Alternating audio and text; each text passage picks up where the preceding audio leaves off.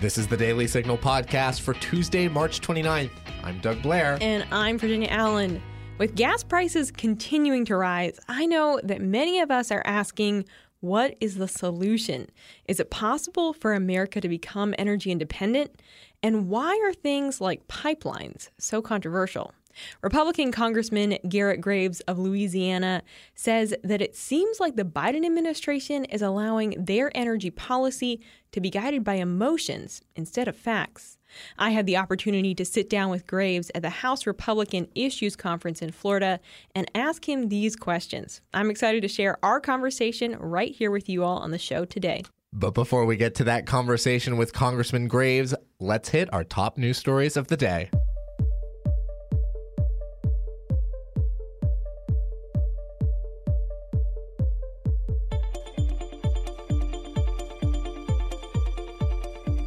On Monday, President Joe Biden released a proposed budget for fiscal 2023. The budget's total comes to $5.8 trillion. So, what exactly is in this budget? Well, first off, it's intended to reduce the nation's deficit over the next 10 years by raising taxes on billionaires. It also includes 1 billion to assist Ukraine and another 6.9 billion for the European Defense Initiative, NATO, and combating aggression from Russia. 30 billion is allocated for state and local law enforcement, community violence intervention programs, and crime prevention. Biden's proposed budget also includes funding for some of his big policy priority items, including 18 billion for climate resilience programs and gives 81.7 billion over the next 5 years to the Department of Health and Human Services to prepare for any pandemics in the future. So, is this budget really a good use of America's taxpayer money? I think that's the question many of us want to know right away. Heritage Foundation policy analyst for the Institute for Economic Freedom, David Ditch, is here with us to answer that very question. David, thanks so much for joining. Happy to be here. So, is this a good budget? What are your initial thoughts and reactions? It's amazing to say that this is a better budget than they produced last year, but last year's budget was incredibly insane. This year's budget is merely regularly insane. what do you mean by that? Break that down a little more. So last year's budget, they were calling for something like $5 trillion with a T in uh, spending increases, $3 trillion in tax increases. Now they seem to be pulling back on the spending in light of the fact that they can't even uh, get most of the spending agenda passed through uh, a Democratic controlled House and Senate. What they're keeping is the massive amounts of tax increases. And while their headline for the tax increases is we're going to you know tax the heck out of the, the billionaires, the reality is the biggest tax increases are going to be levied on businesses. Mm. They are going to undo one of the most important aspects of the 2017 tax cuts, and they're going to kneecap the post COVID economic recovery right at a time when it's very fragile by reducing incentives to invest and also making businesses less competitive with our competitors abroad. So when you start taxing businesses and large corporations heavily, doesn't that usually affect the employees, the middle class employees who work for those businesses? It absolutely does. It has ripple effects throughout the economy. You're talking about slower wage growth, you're talking about slower job growth or even negative job growth. Um, you're talking about less investments in you know in, in businesses, in machines, and that means that businesses are doing less business with other businesses, and then those businesses have less money to hire and to give wages. Hmm. Okay. So Biden says that this budget would lower the, the nation's deficit by $1 trillion over the next 10 years. Do you think that's accurate? Uh, that is wildly optimistic on, on their end. And part of it is they think they can drive up taxes on businesses dramatically and there won't be any side effects. They see business tax revenue in nearly doubling within the next couple years But that assumes, again, that businesses do the same amount of investment. That assumes that it doesn't hurt economic growth. In fact, they believe that the economy will grow faster if we pull money out of the private sector and funnel it into a bevy of new uh, federal spending, when history has shown that the opposite tends to occur. Hmm. Interesting. To follow David Ditch and his work, you can find him at theheritagefoundation.org. David Ditch, a policy analyst in the Institute for Economic Freedom at the Heritage Foundation. David, thank you so much for your time. We really Thank appreciate you. it. According to a federal judge, it's likely that former President Trump and his legal advisor, John Eastman, committed federal crimes by trying to prevent vote certification during the 2020 election. On Monday, U.S. District Judge David Carter asserted that the pair engaged in criminal conduct in a 44 page decision surrounding whether some of Eastman's private communications should be provided to the special panel investigating the January 6th attack on the Capitol. Eastman refused to turn over documents to the select committee, claiming attorney client privilege. And out of 111 documents Eastman attempted to keep private, Judge Carter ruled that 10 were privileged, but that 101 had to be turned over to investigators. Carter wrote, based on the evidence, the court finds it more likely than not that President Trump corruptly attempted to obstruct the joint session of Congress on January 6th, 2021. According to Carter, it was likely that Trump committed at least two felonies obstruction of an official proceeding and conspiracy to defraud the United States. Carter's decision, however, won't impact whether or not Trump faces criminal charges. Florida teachers are no longer allowed to give classroom instruction on sexual orientation or gender identity to students in kindergarten through third grade. Florida Governor Ron DeSantis signed the legislation into effect on Monday during a press conference, saying the need for the bill became clear over the past couple of years, per Fox 13 Tampa News. The last couple years have really revealed uh, to parents uh, that uh, they are being ignored increasingly across our country when it comes to their kids' education.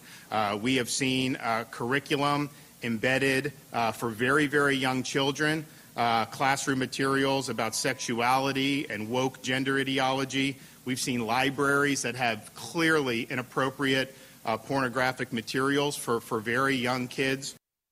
Contrary to some rhetoric from the left, the bill does not ban the word gay in schools.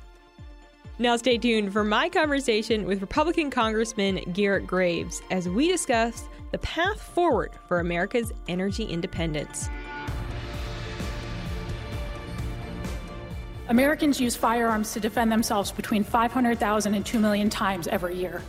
But God forbid that my mother is ever faced with a scenario where she has to stop a threat to her life. But if she is, I hope politicians protected by professional armed security didn't strip her of the right to use the firearm she can handle most competently.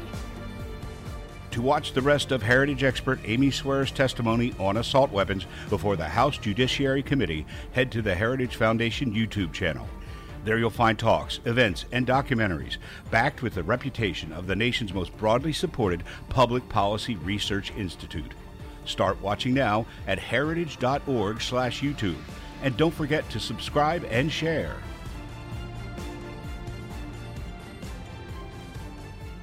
Gas prices are at an all time high.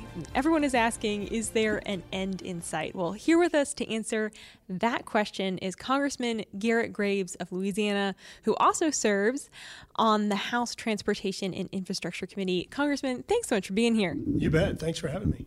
So, Congressman, President Biden has said that high gas prices are a result of Russia invading Ukraine and the U.S. making the decision to no longer buy oil from Russia. Is, is this accurate? Is Russia really to blame for our high gas prices at the pump?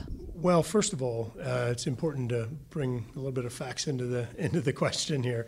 So, so you can go back and you can look, and and immediately after um, the presidential election in 2020, you began seeing a, a slow creeping of gas prices, just in anticipation of what was going to happen. When when President Biden was sworn in on the first day, he signed an executive order stopping new energy production, stopping projects that had already been approved and were in the implementation process. And, and from then on, just went through and threw up obstacle and impediment, obstacle, impediment to U.S. energy production. So you similarly saw an incre- a consistent increase in prices from his inauguration day on. Now, did prices go up again at a, at a faster rate when when Putin invaded Ukraine? Yes, but the reason was is because during the last year, President Biden increased our dependence upon Russian crude oil by 161%. And so, if we had just produced more domestically, we wouldn't have needed the Russian oil, which meant that when they banned Russian oil, it wouldn't have had any impact on the United States. So, these were all self imposed problems. They're looking for someone to blame. And unfortunately, they really just need to turn and look at themselves. Hmm. Well, and we've even, speaking of, of blaming people, we've even seen House Speaker Nancy Pelosi lay blame at the feet of of oil companies in America. She said, you know, that we, we, we call on industry to boost production and stop hoarding profits. Are, are these companies doing that? Are they hoarding profits? Are they stunting production? Well, Virginia, just think about it for just a minute. If, if you if you had the ability to produce a lot more energy, and you see where prices are today, where you could make you know hundred plus dollars a barrel of oil, gas prices have significantly increased uh, for natural gas as as well. Why would you sit there and, and hoard it or keep it in the ground? Now, have there been some actions by the administration? To um, create uncertainty or to uh, impose more regulations and restrictions on, on our American energy industry? Absolutely. They're doing all these environmental and social justice goals. We recently had the Securities and Exchange Commission tell companies they have to report their greenhouse gases to the Securities and Exchange Commission, a financial related uh, federal agency. And, and so they're, they're thwarting or they're blocking investment in oil and gas and, domestic, and American oil and gas. They're, they're imposing new regulations, they're imposing new costs. Everything that you're seeing right now related to higher energy prices really are self imposed by this administration. And I'll say it again this was preventable. And how is it preventable? What are the things the Biden administration should have been doing? Well, so if you look back during the Trump administration, we maintained uh, price certainty. You saw much uh, more consistent prices. Another fact that you don't ever hear discussed in the media, we actually had lower greenhouse gas emissions and we had higher energy security or self dependence, energy independence, or uh, energy dominance, as former Interior Secretary Zinke used to refer to it. So, so uh, this isn't this isn't something. Oh gosh, we have to do Operation Warp Speed. This is simply go back and reverse the flawed policies that you put in place that got us in this quandary today. Well, and you know, I've spoken with a number of people recently who have brought up the Keystone Pipeline and um, who talk about how construction should have continued on the Keystone XL pipeline.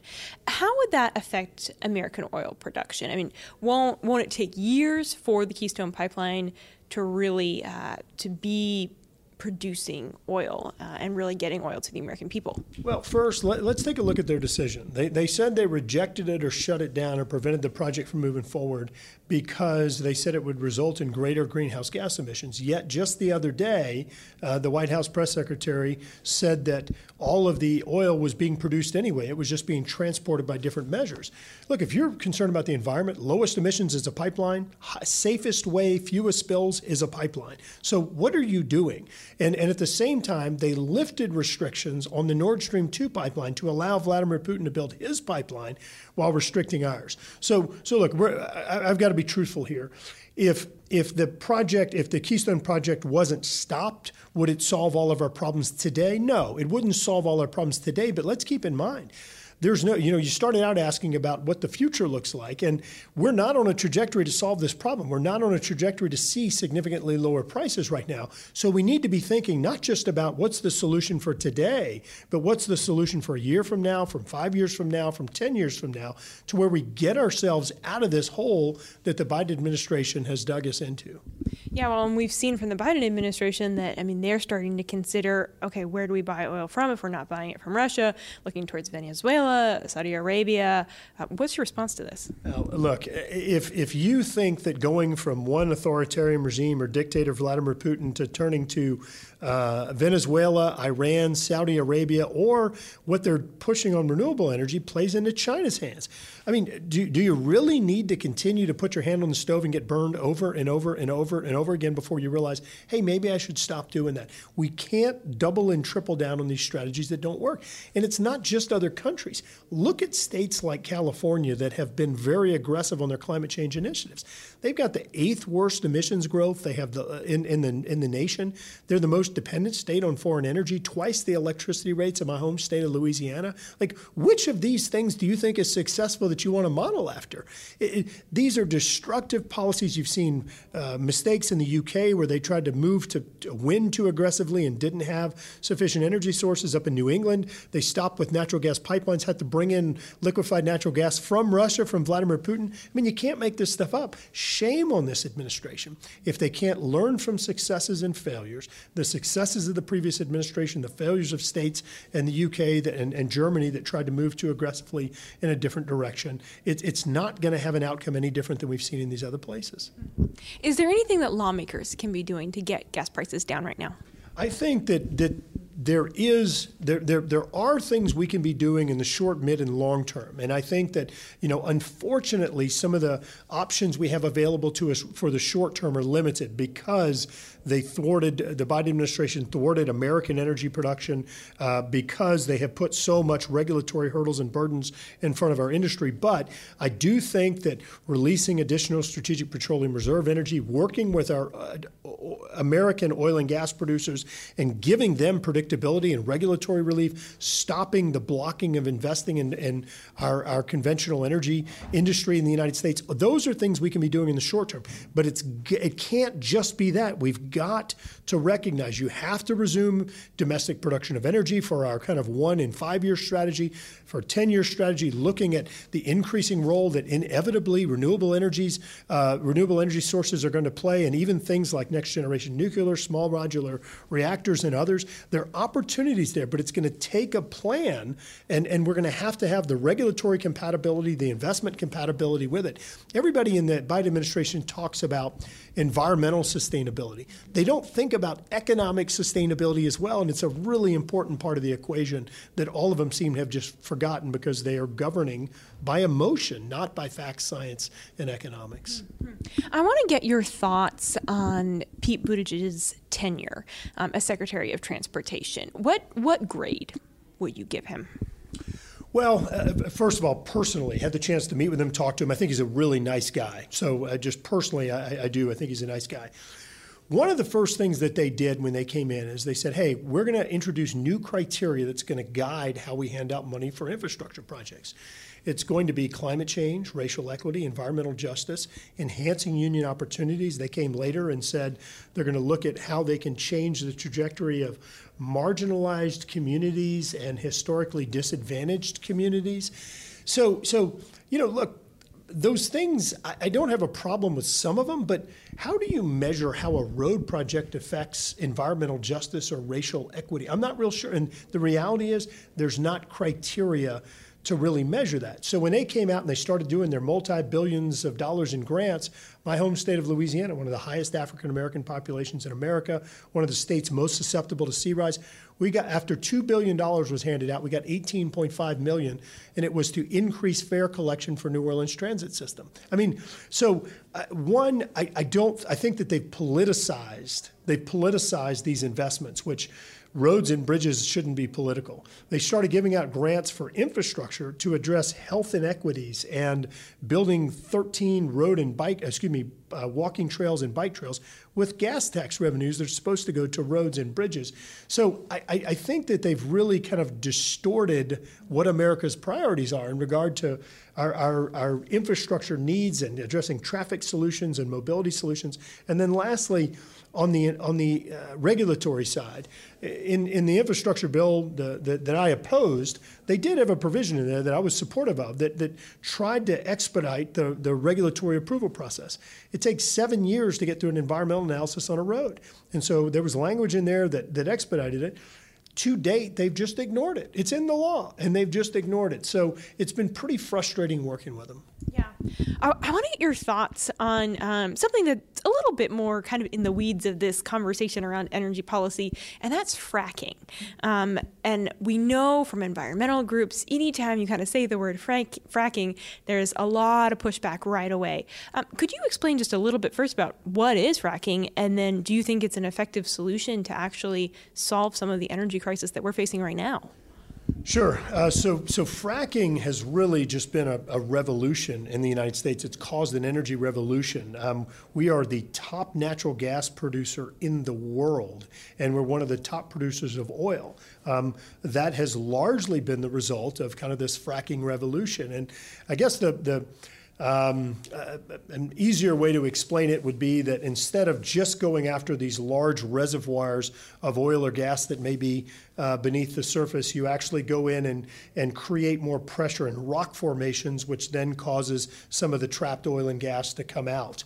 And so, you know, that's largely what, what fracking is and does. And we found in Texas and in North Dakota, in Pennsylvania, in my home state of Louisiana, in Ohio, uh, we have found huge reserves of, of energy there that we've been able to produce. We've been able to help uh, increase the affordability or, or decrease energy prices in the United States. We're now exporting natural gas to 36 countries. So instead of them being dependent upon Russia or others, they're getting it from the United States. Economic activity, jobs here. We're exporting oil. I believe it's to a dozen countries around the world. So look, it, it, the reality is, and this is where this administration doesn't seem to understand, the reality is, is that even the Biden administration says there's going to be a 50% increase in global energy demand over the next 28 years. 50%. It's going to come from somewhere. Uh, why not produce it here where we produce it cleaner and safer than anywhere else in the world, or at least in the top three? Rather than letting Vladimir Putin produce it, letting Venezuela, Saudi Arabia, Iran. Look, I'm all for American jobs. Those are the people we represent. I, I, want American economic activity. I really don't have a strong desire to go employ folks, Russians and Iranians and others, uh, Venezuelans. It just it's just not really what our priority should be at this point. So so so fracking's been a revolution. It's been great. There, has been a lot of I think misinformation. Um, you know, one factoid from the National Energy Technology Labs Russian natural gas is about 41% dirtier uh, when, when delivered to Europe as compared to fracked gas in the United States. So it's actually lower greenhouse gas emissions, better for the environment. So there's really not an upside to, to, to leave it in the ground based on energy demand right now. Yeah. No, that's fascinating. Well, and I, I think we hear this term thrown around a lot of uh, energy independence. What does that actually mean, though, for America? What would that look like for America to no longer um, be importing any oil, gas from other countries? And I mean, are there geopolitical advantages to importing oil from other countries? Or do you think there's actually more advantages to not importing anything? Well, we can take this conversation really far south and get into to heavy crude, light crude, sweet crude, sour crude, and, and sort of some of the, the, the global markets there. But I'll I'll I'll, I'll, I'll, I'll avoid that and uh, uh, not put people to sleep and just say that um, look, having economic relationships with other countries is certainly you know something that's I think is helpful if you create economic relationships. In many cases, uh, not all, you you develop better uh, allegiances in other areas as well, maybe defense cooperation or what have you. Um, and so I, I, think that you can't look too myopically at the United States. I think you have to do it from a lens of what's best for the United States and for our citizens that we're supposed to be prioritizing and representing. Um, but energy independence or energy dominance, it, this was actually achieved. We had net energy independence um, in the United States, and by some measure in 2019, but certainly in 2020 during the Trump administration. And so what that means is that we may be importing some energy if it's a, we needed a heavier oil or what have you from another country, but we were exporting more uh, of, of that volume than we were bringing in. It's at the end of the day, we were a net exporter of energy. You know, let, let me say it one more time, Virginia. This is very important.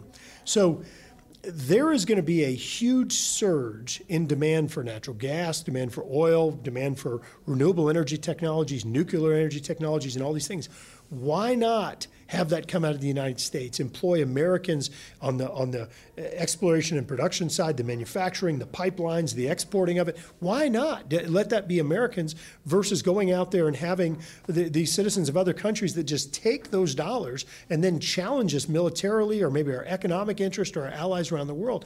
It just doesn't make sense. And and unfortunately, I'm going to go back to a term I used before.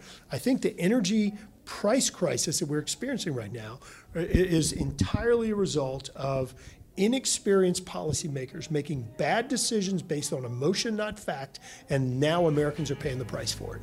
Congressman, thank you so much for your time. We really, really appreciate it. You bet. Thank you.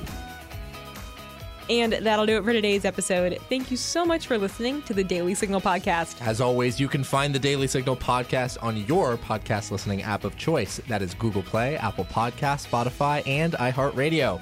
Please be sure to leave us a review and a five star rating if you haven't already, and encourage others to subscribe. Thanks again for listening. We will be back with you all tomorrow morning. The Daily Signal podcast is brought to you by more than half a million members of the Heritage Foundation. It is executive produced by Virginia Allen and Kate Trinko. Sound designed by Lauren Evans, Mark Geiney, and John Popp. For more information, please visit dailysignal.com.